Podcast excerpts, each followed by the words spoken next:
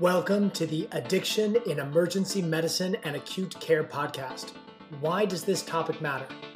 One person in the United States dies from a drug overdose every six minutes.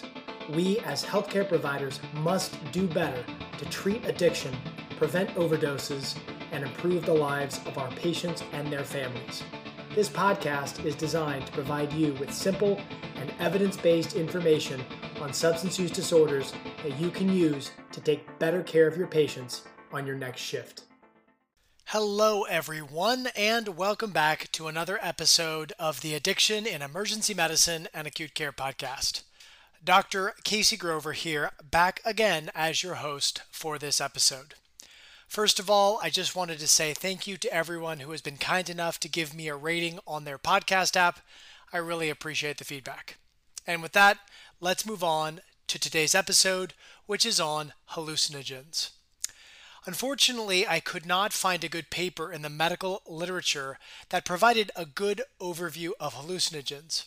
But I have my addiction board exam coming up in October, and I found some great chapters on hallucinogens in the book that I am using for board review.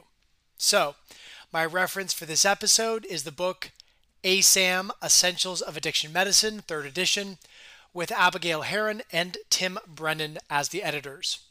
We will be reviewing two chapters specifically.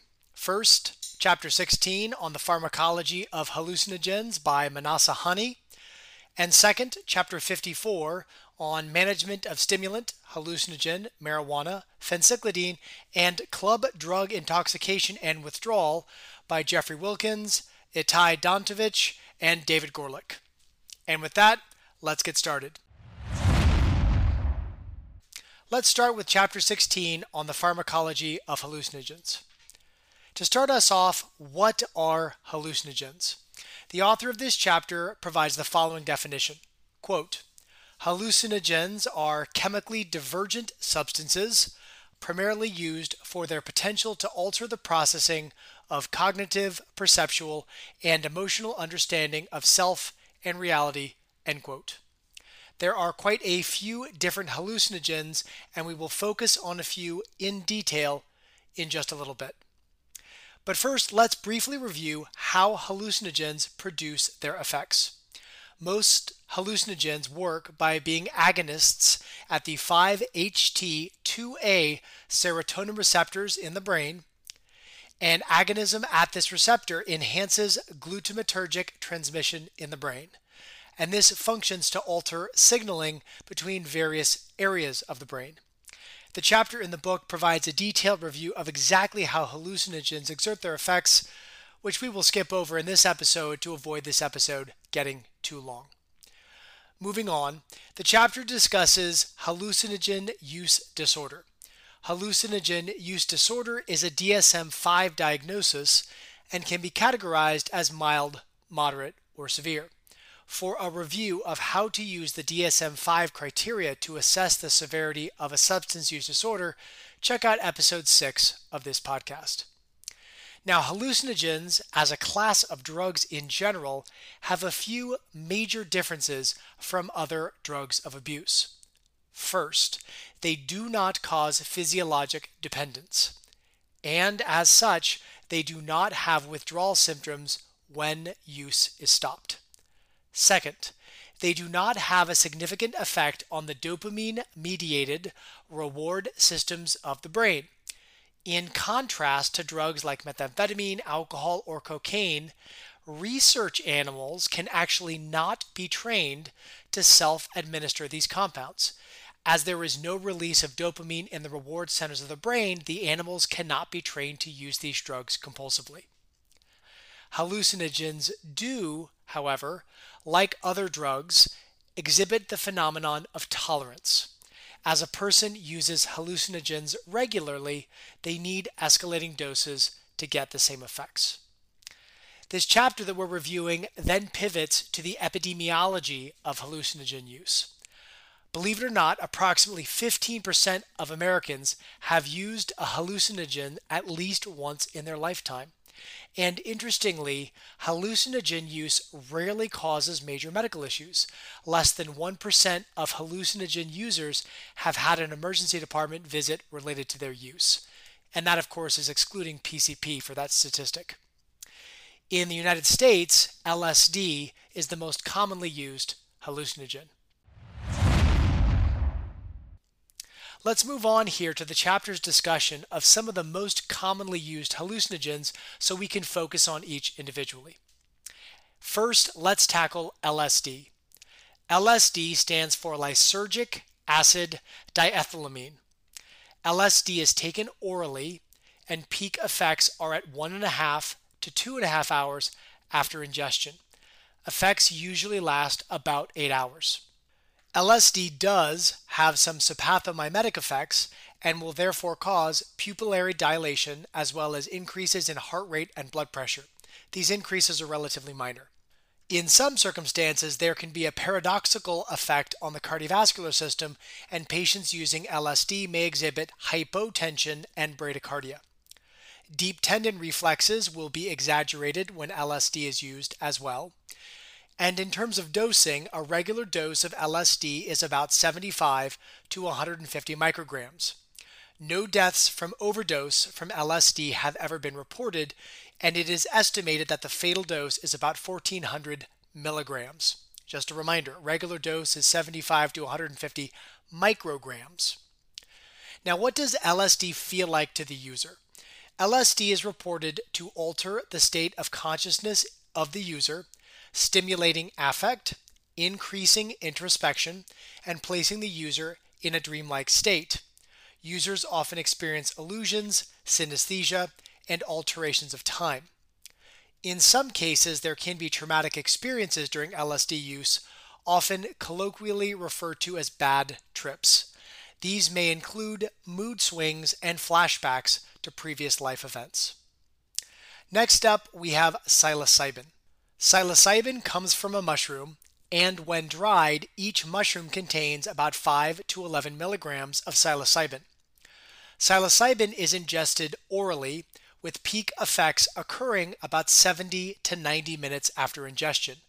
A usual dose of psilocybin is 8 to 25 milligrams, which is somewhere between 2 and 5 mushrooms worth. Effects usually last 3 to 4 hours. When a person is using psilocybin, they may exhibit dilated pupils, increased heart rate, increased blood pressure, and an increase in blood sugar. Nausea and vomiting may be seen as a side effect too. Like LSD, psilocybin has never been reported to cause a fatal overdose. The estimated fatal dose is 14,000 milligrams, or the equivalent of 4 kilograms of dried mushrooms, which is an amount so large that it is very unlikely to be taken by anyone. What does psilocybin feel like to the user? Psilocybin causes very similar effects to LSD. There is an altered state of consciousness with a stimulation of affect and increased introspection. Perceptual changes are very prominent, including synesthesia, alterations of thought, and alterations of time perception. The third hallucinogen discussed in this chapter is DMT, also known as dimethyltryptamine. DMT comes from multiple plant sources and animal venoms. Mechanism of action is not fully known, but it appears to be active at the sigma 1 receptor in the body. And a quick side note I did a little research on the sigma 1 receptor as I hadn't heard of it before. It's a transmembrane receptor expressed in multiple areas of the brain. Turns out we don't know exactly everything that it does, but it's involved in cardiovascular function, mental illness, cancer, and substance use. Back to the chapter. DMT can be consumed via multiple routes oral, smoked, or injected. It is consumed via the oral route as a part of the South American brewed drink known as ayahuasca. When smoked or consumed IV, peak effects occur within about 2 to 3 minutes and last about 15 to 20 minutes.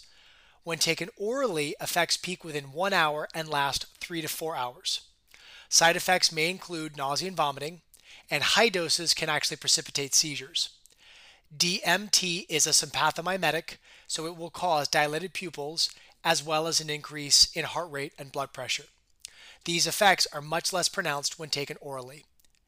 And like the other hallucinogens, there have been no reported cases of fatal overdose. What does DMT feel like to the user? DMT may cause dysphoria or euphoria and multiple sensory disturbances.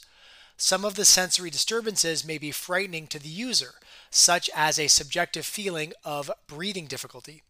There may be disorientation and poor motor coordination as well. These unpleasant effects are much less common in the oral form of ayahuasca brew, which tends to produce effects similar to psilocybin and LSD. All right, moving on to hallucinogen number four in this chapter mescaline. Mescaline comes from the peyote cactus. The cactus grows in small buttons, each of which contains, on average, 25 milligrams of mescaline. The average human dose of mescaline is 200 to 400 milligrams, and the estimated lethal dose is 6,000 milligrams. Mescaline is taken orally, with effects peaking within 2 to 4 hours. Effects last for a total of 6 to 12 hours. Mescaline may be accompanied by multiple somatic effects, including diarrhea, nausea, vomiting, sweating, chills, cramping, and dilated pupils. These somatic effects peak in the first one to two hours, after which there is a dreamlike state that can last for multiple hours. What does mescaline feel like to the user? Mescaline intoxication is noted to be a dreamlike state with enhanced alertness and mood. There are alterations of time and space, as well as altered perceptions of color, sound, and shapes. There may also be synesthesia and depersonalization. Color changes are apparently very intense, including brilliant colors, as well as the appearance of shapes such as stripes, checkerboards, dots, and fractals. All right, next up is our fifth hallucinogen of this chapter, salvinorin A. Salvinorin A is a hallucinogen found in the plant Salvia divinorum.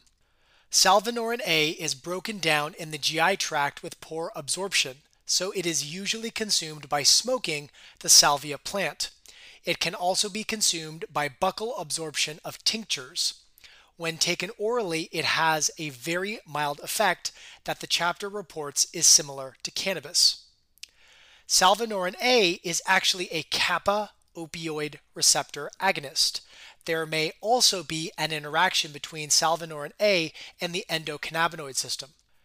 After consumption of salvinorin A, effects start quickly and last at most two hours.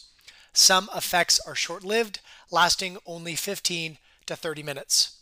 Users may have loss of consciousness when higher doses are used. There is also an unpleasant after effect, which includes dizziness, fatigue, and mental cloudiness lasting up to 24 hours after use. And use of salvinorin A also causes diuresis. Now, what does salvinorin A feel like to the user? Effects include mood changes and strange hallucinations that appear quickly and may last for hours. Salvinorin A has been described as causing a modified perception of external reality users become less aware of their surroundings. At lower doses, the experience may include laughter, happiness, relaxation, and perceptual changes. At higher doses, the hallucinations will increase in intensity and euphoria may turn to dysphoria. And this brings us to the final hallucinogen of this chapter, MDMA. MDMA stands for methylene dioxymethamphetamine. Most people know of this drug as ecstasy. MDMA is known as an entactogen as it produces experiences of emotional communion, relatedness, and closeness to others. MDMA is taken orally. Peak effects come on within one hour after consumption, with effects lasting up to 12 hours.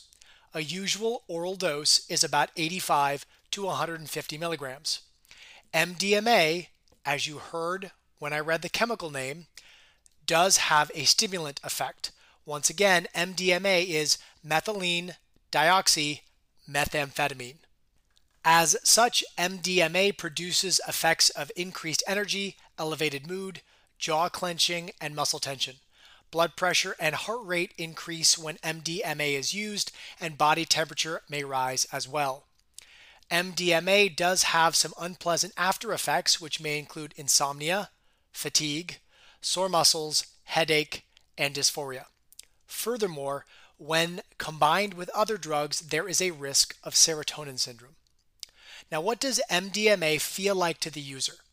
MDMA is commonly described as producing a feeling of general euphoria and an increased sense of well being. There is a greater attention to feelings, more openness, and increased closeness with others. The stimulant aspects of MDMA may cause some users to feel paranoia, anxiety, or depression.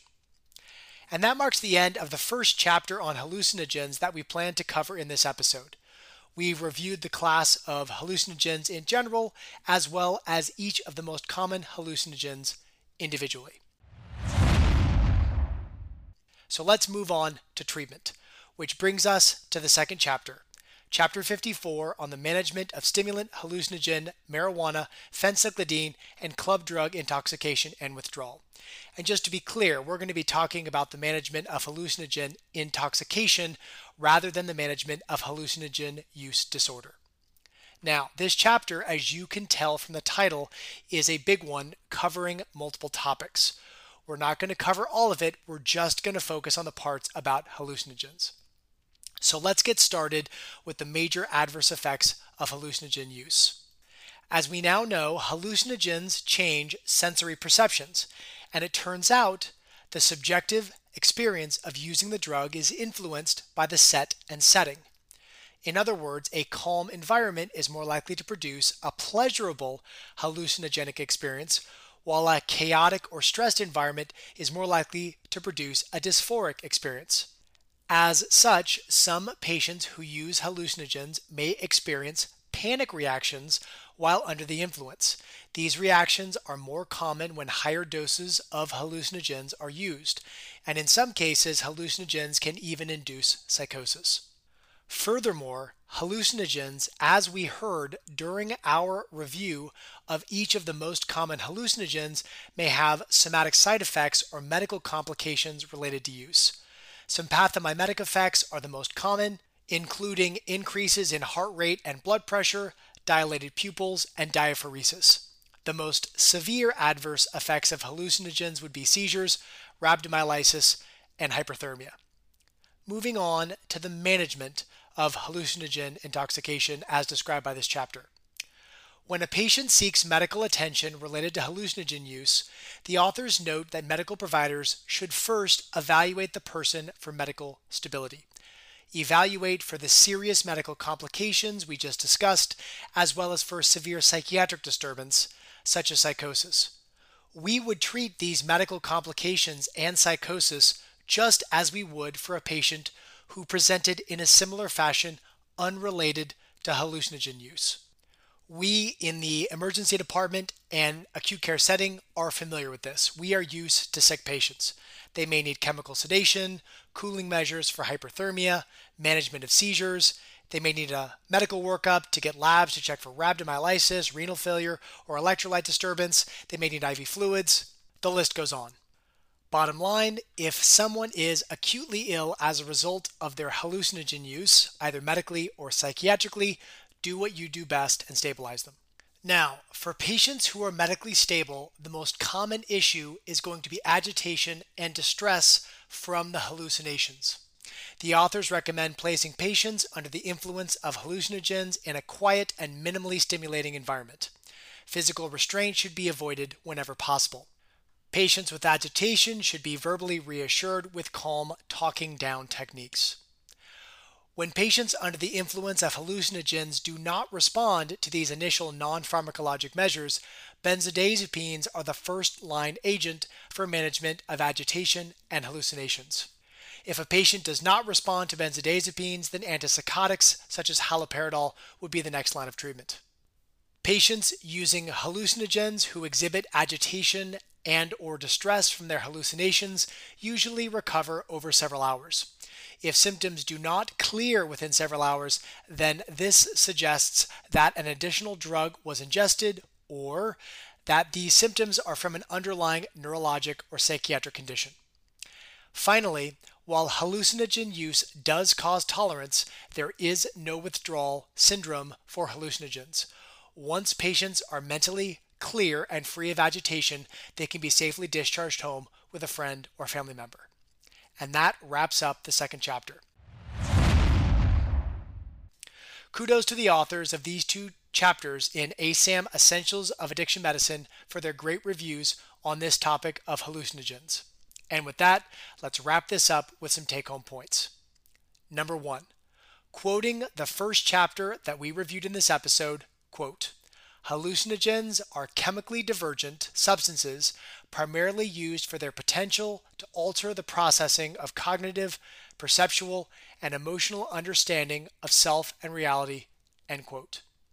Number two, hallucinogens are commonly used drugs, with up to 15% of Americans using hallucinogens at some point in their lives. While hallucinogens do exhibit the phenomenon of tolerance, they do not stimulate the dopamine mediated reward centers of the brain and they do not have a withdrawal syndrome.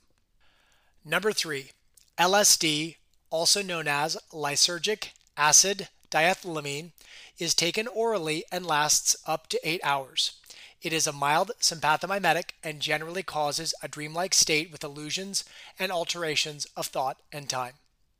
Number four, Psilocybin from mushrooms is taken orally and lasts 3 to 4 hours. It is also a mild sympathomimetic and generally causes a dreamlike state with alterations of thought and time. Number 5. DMT, also known as dimethyltryptamine, can be consumed via multiple routes, the most common of which is the brewed drink ayahuasca. Time of onset and duration vary by route of use. DMT is a sympathomimetic and can produce euphoria, dysphoria, and multiple sensory disturbances. Number six, mescaline from cactus is taken orally and lasts up to 12 hours.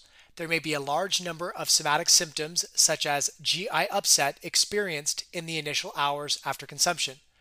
Mescaline produces a dreamlike state with enhanced alertness and mood, with alterations of time and space. Intense colors and multiple colorful shapes may be seen during use. Number 7. Salvinorin A from the Salvia divinorum plant is most commonly smoked and effects are short lived. There is an unpleasant after effect of fatigue and mental cloudiness. Salvinorin A causes laughter, happiness, relaxation, and perceptual changes, with higher doses causing more intense hallucinations and sometimes dysphoria. Number 8. MDMA, also known as methylene dioxymethamphetamine, is taken orally with effects lasting up to 12 hours. MDMA is an entheogen and also has significant stimulant effects. MDMA produces general euphoria, greater attention to feelings, and closeness with other people. Number 9. Hallucinogens can cause serious medical and psychiatric effects, including seizures, rhabdomyolysis, hyperthermia, and psychosis. Patients with such serious presentations should be managed as we would any other ED or acute care patient presenting with such severe symptoms or conditions. And number 10, patients using hallucinogens may present to the ED or acute care setting with agitation or distress from their hallucinations place such patients in a quiet and minimally stimulating environment. If non pharmacologic measures do not reduce their agitation or distress, benzodiazepines are first line therapy, and antipsychotics such as haloperidol are second line therapy. And that is the end of this episode. I hope that you enjoyed this podcast, and if you do, please consider sharing it with a colleague. Thank you once again for listening, and thank you for what you do. And don't forget, treating substance use disorders saves lives.